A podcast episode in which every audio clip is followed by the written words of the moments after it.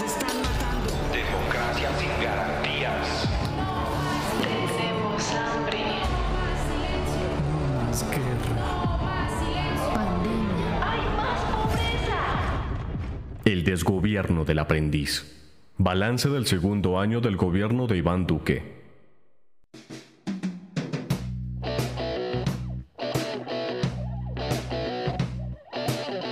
El régimen al desnudo. ¿Cómo ponerle fin a la alianza entre narcoparamilitares y élites políticas? Sara Tufano. El segundo año del gobierno de Iván Duque se caracterizó por evidenciar la relación entre élites políticas y narcotráfico. El 3 de marzo de 2020 se conocieron las interceptaciones al extinto narcotraficante José Guillermo Hernández Aponte, alias Ñeñe, en las que este hacía referencia a una posible compra de votos para la campaña de Duque durante la segunda vuelta presidencial en 2018. A finales de marzo, la Fundación Inside Crime publicó una investigación sobre los vínculos entre Guillermo León Acevedo, alias Memo Fantasma, reconocido narcotraficante paramilitar, y la vicepresidenta Marta Lucía Ramírez. La investigación revelaba que la empresa de la vicepresidenta y de su marido, Hitos Urbanos, había gestionado la construcción de un proyecto inmobiliario de Memo Fantasma. Adicionalmente, en junio de 2020, se descubrió que el hermano de la vicepresidenta había sido arrestado y condenado en 1997 a 57 meses de cárcel en Estados Unidos por tráfico de heroína, una información que la vicepresidenta nunca dio a conocer. Estos no son hechos aislados, sino el reflejo de un proceso histórico de largo aliento. En efecto, los nexos entre élites políticas y narcotráfico se vienen gestando desde los años 80. Varios autores sostienen que el enriquecimiento de los narcotraficantes estuvo acompañado por su deseo de reconocimiento en la esfera política y social. El exministro Rafael Pardo describe este proceso en uno de sus libros. El ascenso económico de los narcotraficantes fue paulatino pero no clandestino. Por el contrario, fue muy visible y contó con la indiferencia de muchos y con la complacencia de otros. Su liquidez inusitada les permitió comprar gran cantidad de propiedades urbanas y rurales a la clase dirigente de las principales ciudades, sin que se hiciera ningún juicio de valor al respecto. La clase emergente, o los mágicos, como les decían a los mafiosos, era vista como un fenómeno curioso, censurable por algunos pocos, pero de alguna manera aceptado. Fueron estas transacciones económicas entre mafiosos y clase dirigente las que les dieron legitimidad. Con los años se fue generando una red de complicidades y lealtades entre narcotraficantes, clase política y paramilitares, cuyo resultado más tangible fue la llegada de Álvaro Uribe a la presidencia en 2002.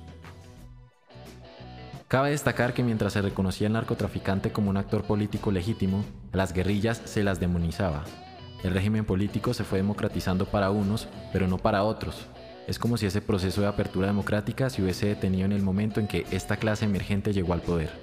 A partir de ahí, la democratización formal del régimen se acompañó de la prolongación del conflicto armado con unos actores y con el exterminio, tanto excombatientes que dejaban las armas como de los que eran considerados sus simpatizantes. Impasse político. En la historia reciente del país, los gobiernos de Álvaro Uribe y el de su ahijado político Iván Duque son los únicos que se han negado a negociar con las guerrillas. En vez de solucionar el conflicto armado, lo han prolongado. El primero, por llevar a cabo una ofensiva militar sin precedentes contra la insurgencia. El segundo, por no comprometerse con la implementación del acuerdo final para la terminación del conflicto armado y la construcción de una paz estable y duradera. En adelante, acuerdo final, suscrito entre el gobierno anterior, el de Juan Manuel Santos, y las FARC. Pero a diferencia de Uribe, Duque se encuentra en un difícil momento político, debido a la fractura del relato uribista producida por el proceso de paz. Uribe ha alcanzado niveles históricos de impopularidad. Adicionalmente, el 4 de agosto de 2020, la Corte Suprema de Justicia ordenó su detención domiciliaria por los presuntos delitos de soborno y fraude procesal. Esta histórica decisión reduce aún más el margen de maniobra de Duque y lo sitúa en un impasse político. El acuerdo final, en particular el punto 2 sobre participación política, es claro en decir que la apertura democrática del régimen político es una condición necesaria para forjar la paz, así como lo son las garantías de seguridad para el ejercicio de la política. Si este punto tuvo durante el gobierno de Juan Manuel Santos algunos desarrollos normativos, como la entrada en vigencia del Estatuto de la Oposición o la transformación de las FARC en partido político, durante el gobierno Duque se ha obstaculizado de diversas maneras: trabas a la reforma política, desfinanciación de la implementación y asesinatos de excombatientes de las FARC y de líderes sociales.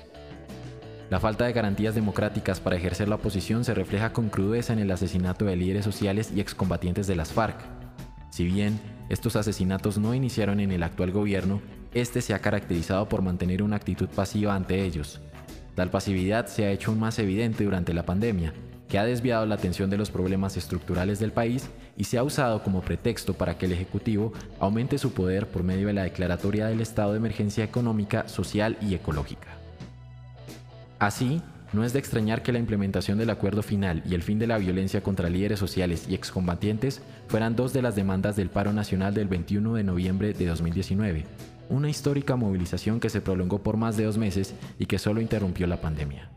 Más aún, fue la marcha contra esta ola de asesinatos a finales de julio de 2019, la que inauguró el segundo año del gobierno de Iván Duque.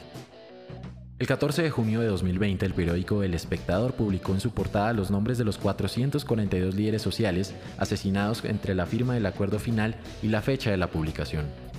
Según datos del boletín trimestral del programa Somos Defensores, durante el primer trimestre de 2020 se documentaron 47 casos de asesinatos contra personas defensoras de derechos humanos y líderes sociales. El 27 de junio, el país se estremeció con la noticia del asesinato, en un mismo día, de 6 líderes sociales en 5 departamentos diferentes del país. Las medidas para contener la pandemia han expuesto a este sector de la población a un mayor riesgo, pues los líderes están siendo asesinados en sus propias casas. También han aumentado las masacres, lo que evidencia un claro recrudecimiento del conflicto armado en los primeros 2 años del gobierno Duque. Los asesinatos de los excombatientes de las FARC también van en aumento.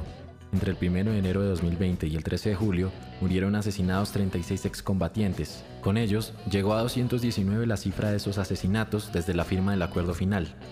El regreso a las armas de un sector de las FARC en agosto de 2019, algo impensable cuando se firmó el acuerdo, también es producto, en parte, del incumplimiento al que este se ha visto expuesto. Conclusión: perpetuar el régimen o transformarlo.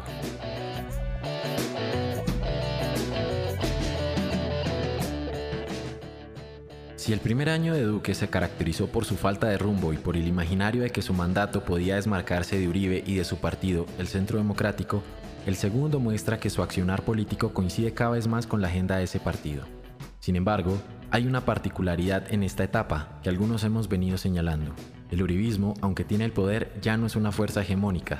La orden de detención domiciliaria de Uribe refuerza aún más esta pérdida de hegemonía y redefine la correlación de fuerzas políticas. Como se mencionó, desde los años 80 el régimen político colombiano se ha erigido a partir de los vínculos entre narcotraficantes, élites políticas y paramilitares. Ponerle fin a esta alianza debe ser el propósito de todo aquel que no quiera que nuestro país continúe en guerra. Por un lado, se trata de retomar la movilización social adaptándola al actual contexto de pandemia. Por otro lado, es necesario visibilizar esa alianza, explicando su origen y mecanismos y mostrar cómo ella ha sido fundamental para impedir y postergar cualquier intento de apertura democrática real en el país. La no implementación del acuerdo final demuestra que el conflicto entre Estado y guerrillas no es lo que ha impedido la modernización política de Colombia. Lo que ha impedido que el país se democratice en términos reales es el pacto de silencio y de impunidad entre mafia y establecimiento político.